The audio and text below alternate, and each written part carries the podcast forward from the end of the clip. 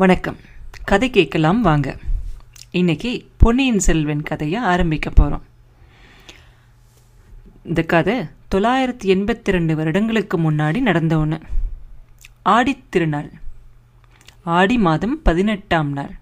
அன்னைக்கு தான் இந்த கதை ஆரம்பிச்சிருக்கு.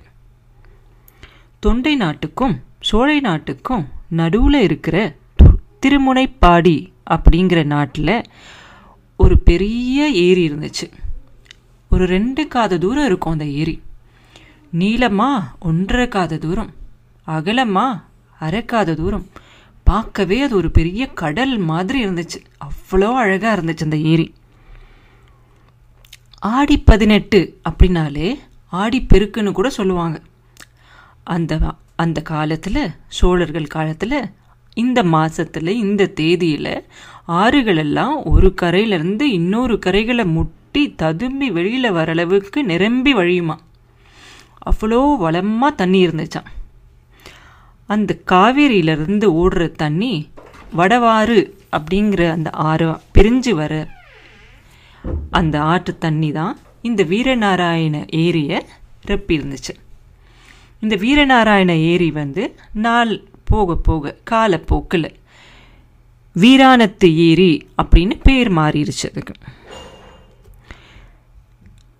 அன்னைக்கு என்னாச்சு? அந்த பக்கமாக அந்த ஏரியோட மேலே ஏறி ஒரு ஆள் வந்துட்டு இருந்தார். ஒரு இளைஞன். நல்ல திடமான வாலிப இளைஞன். ஒரு பெரிய வீரன்னு கூட சொல்லலாம். ஒரு குதிரை மேலே ஏறி வந்துட்டு இருந்தான். அவன் பேர் வல்லவராயன் வந்தியத்தேவன்.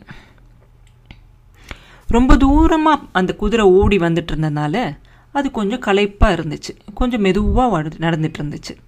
ஆனால் அதை வேகமாக போன்னு சொல்லாமல் அந்த வீரனும் மெதுவாக தட்டி கொடுத்து மெல்ல நடந்து வந்துக்கிட்டு இருந்தான். அந்த ஏரியே ரசித்து பார்த்துக்கிட்டு நடந்து வந்துட்டு இருந்தான். அவன் கேள்விப்பட்டிருக்கான். அந்த ஏரி வந்து ரொம்ப பெரிய ஏரின்னு கேள்விப்பட்டிருக்கான். அந்த ஏரியில் எழுபத்தி நான்கு கடன்வாய்க்கள் இருக்கிறதாவும் கேள்விப்பட்டிருக்கான்.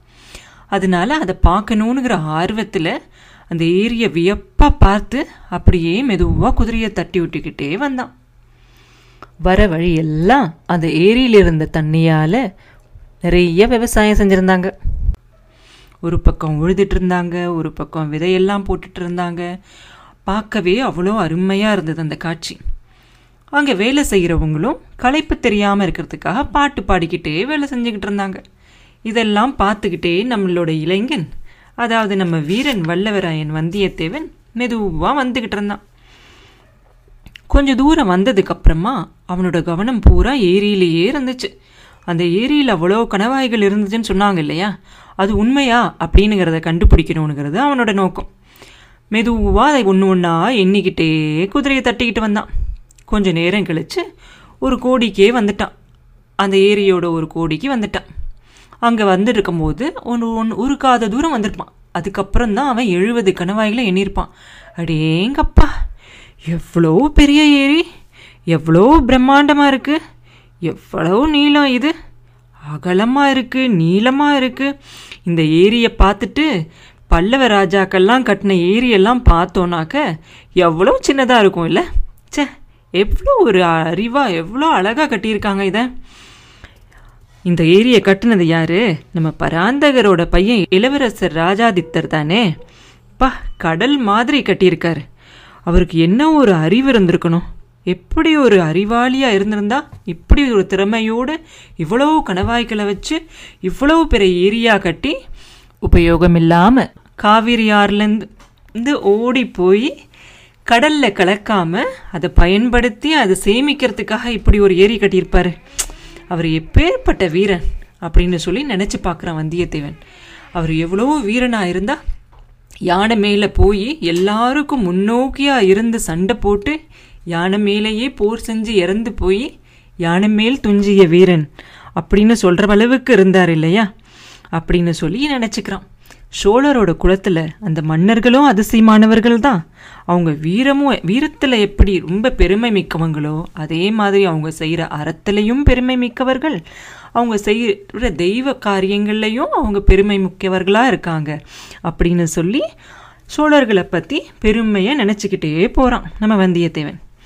நினச்சிக்கிட்டே போயிட்டே இருக்கும்போது அந்த வடவாறு வந்து எந்த இடத்துல இந்த ஏரியை வந்து மீட் கட சேருது அப்படின்னுங்கிறத பார்க்குறான் அதை பார்த்துட்டு அந்த இயற்கை காட்சிகள் எல்லாம் ரசித்து அப்படியே அதுலேயே மெய்மறந்து போகிற அளவுக்கு இருக்கான் அவன்.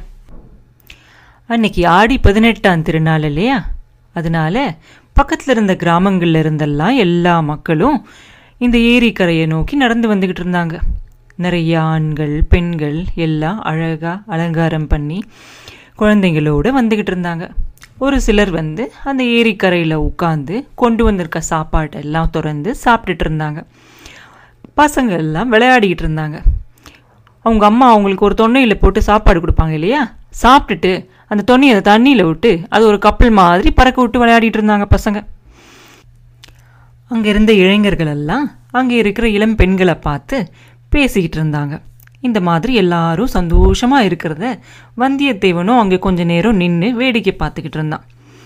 அப்போ அங்கே இருக்கிற கொஞ்சம் பெண்கள் வந்து பாட்டெல்லாம் பாடினாங்க. அங்கே இவ்வளோ அழகாக அந்த காவேரி ஆறு வெள்ளம் மாதிரி பொங்கி வருது அப்படின்னு சொல்லி அந்த காவேரி ஆற்றோட பெருமையை பற்றி கொஞ்சம் பெண்கள் பாடினாங்க. இன்னும் கொஞ்சம் பேர் என்ன பண்ணாங்கன்னாக்க சோழராஜரோட அந்த இருக்க ராஜாக்களை பற்றி எல்லாம் பெருமையாக பாடினாங்க.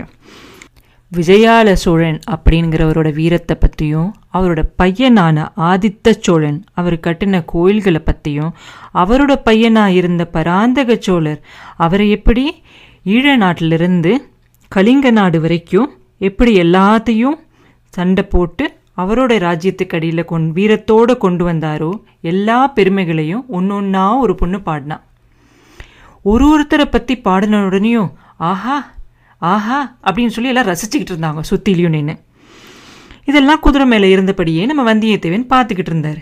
அப்போ ஒரு பாட்டி அந்த பக்கமாக வந்து வந்தியத்தேவனை கூப்பிட்டு ஏன்பா தம்பி உன்னைய பார்த்தா ரொம்ப தூரத்துலேருந்து வர மாதிரி தெரியுது. கீழே இறங்கி வா கொஞ்சோண்டு கூட்டாஞ்சோறு சாப்பிட்லாம் எங்களோட அப்படின்னு கூப்பிட்டாங்க. பாட்டி கூப்பிட்ட உடனே பக்கத்தில் இருக்க பொண்ணுங்கள்லாம் நம்மளோட வாலிப இளைஞரை பார்த்து ஏதோ ரகசியமாக அவரோட அழகை பற்றி பேசியிருப்பாங்க போல இருக்கு. அதை பார்த்து கேட்ட உடனே நம்ம வந்தியத்தேவருக்கும் இதை கேட்டோன்னே கொஞ்சம் சந்தோஷமாக இருந்துச்சு. ஆஹா பொண்ணுங்கள்லாம் கூட நம்மளை பற்றி பேசிக்கிட்டு இருக்காங்களே அப்படின்னு சொல்லி. கீழே இறங்கி சாப்பிடுவோமா அப்படின்னு ஒரு பக்கம் ஒரு யோசனை. ஆனால் இறங்குனா இந்த பொண்ணுங்களாம் நம்மளை பற்றி பேசுவாங்களோ? அப்படின்னு இன்னொரு யோசனை. இப்படியெல்லாம் யோசிச்சுக்கிட்டே இருக்கும்போது அந்த பக்கமாக ஒரு காட்சி நடந்துச்சு. வடலாற்று நீரோட்டத்தில் அந்த பக்கமாக பார்த்தா ஒரு ஏழு எட்டு ஓடங்கள். அப்படியே வெள்ளை வெளியேர்னு பாய்களை விரித்து அப்படியே ஒரு பறவை பறந்து வர மாதிரி தண்ணியில் ஊர்ந்து அப்படியே வர்றது மாதிரி தெரிஞ்சிச்சு. அந்த காட்சியை எல்லாரும் நின்று வேடிக்கை பார்த்தாங்க. பார்த்துக்கிட்டு இருக்கும்போது அதுலேருந்து ஒரு ஓடம் மாத்திரம் வேகமாக கரையை நோக்கி வந்துச்சு.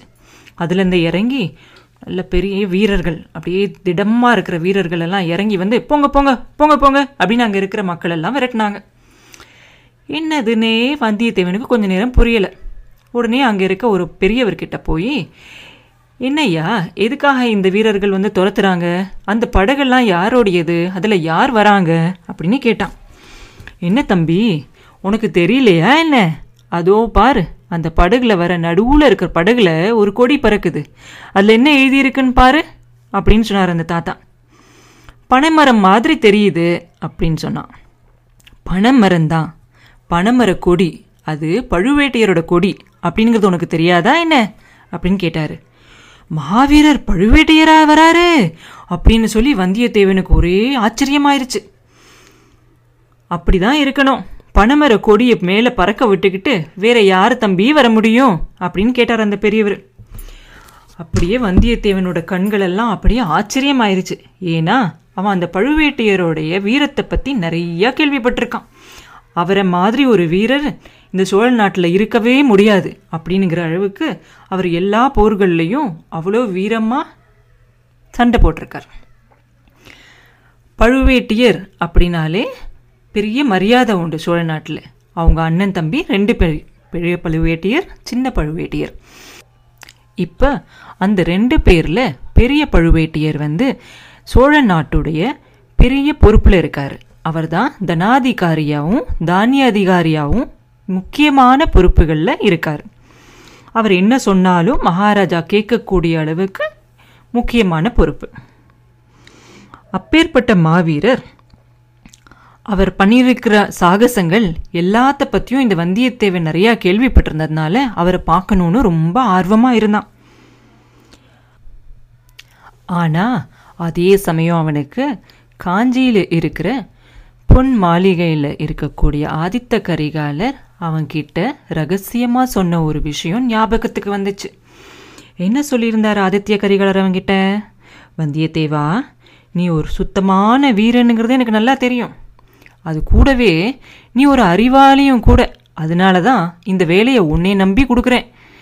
நான் உன்கிட்ட கொடுக்குற இந்த ரெண்டு ஓலைகளையும் எடுத்துக்கிட்டு போய் இதில் ஒரு ஓலையை என்னோட தந்தை அதாவது என்னோட அப்பாவான மன்னர்கிட்ட கொடுத்துரு. ராஜா கிட்ட கொடுத்துரு. இன்னொரு ஓலையை கொண்டுகிட்டு போய் என்னோட தங்கச்சியான சகோதரியான இளைய பிராட்டி கிட்ட கொண்டுகிட்டு போய் கொடுத்துரு. இந்த ரெண்டு ஓலையும் அவங்க ரெண்டு பேர்கிட்டையும் கொண்டு போய் சேர்க்கிற வரைக்கும் நீ ரொம்ப ஜாகிரதையாக இருக்கணும். எனக்கு தெரிஞ்சு தஞ்சாவூரில் பெரிய பெரிய அதிகாரிகளால் நிறைய பிரச்சனைகள் இருக்கிறதா கேள்விப்படுறேன். அதனால புத்திசாலித்தனமாக யாருக்கும் தெரியாமல் இதை அவங்க கிட்ட கொண்டு போய் சேர்த்துரு. இதுக்கு இடையில நீ யார்கிட்டையும் சண்டை போடக்கூடாது. அவங்களே உங்ககிட்ட வழியக்க சண்டை போட வந்தாலும் சரி நீயும் யார்கிட்டையும் வழியக்க போயும் சண்டை போடக்கூடாது அப்படின்னு சொல்லியிருந்தார். எப்படி தான் உன்னுடைய கௌரவத்தை அவங்கெல்லாம் வந்து கிண்டி பார்த்தாலும் நீ சுத்த வீரனுங்கிறத நான் பரிபூர்ணமாக நம்புகிறேன் அதனால நீ யாருக்கும் எதையும் நிரூபிக்காத வந்தியத்தேவா ஒழுங்காக போய் இதை கொடுத்துட்டு மாத்திரம் வா அப்படின்னு சொல்லியிருப்பார். முக்கியமாக நீ இந்த ஓலையை கொண்டுகிட்டு போகிறது பழுவேட்டியர்களுக்கும் என்னோட சித்தப்பா மதுராந்தகருக்கும் தெரியவே கூடாது அப்படின்னு சொல்லியிருப்பார். ஆஹா இது ஞாபகம் வந்துச்சோ இல்லையோ? நம்ம வந்தியத்தேவன் உடனே பழுவேட்டையரை பார்க்கணுங்கிற ஆவலை விட்டுட்டு குதிரையை தட்டி விட்டு வேகமாக போகலான்னு முடிவு பண்ணிட்டான். ஆனால் எவ்வளோதான் தட்டி விட்டாலும் ரொம்ப தூரம் ஓடின குதிரை இல்லையா? களைப்பால் அந்த குதிரை கொஞ்சம் மெதுவாக தான் ஓடுச்சு. உடனே நினச்சிக்கிட்டான். இன்னைக்கு ராத்திரி நம்ம கடம்பூரில் இருக்க சம்புவரையர் மாளிகையில் போய் தூங்கிடலாம். நாளைக்கு காலையில் அங்கிருந்து போகும்போது வேற நல்ல குதிரை சம்பாதிச்சுக்கிட்டு போகலாம் அப்படின்னு சொல்லி நம்ம வந்தியத்தேவன் முடிவு பண்ணிட்டான். முடிவு பண்ணி நடந்து போன நம்ம வந்தியத்தேவன் ஏரிக்கரையிலேருந்து இறங்கி குதிரையை தட்டிக்கிட்டு போய்கிட்டே இருக்கான். என்ன ஆச்சுன்னுங்கிறத அடுத்த பதிவில் பார்ப்போம். நன்றி.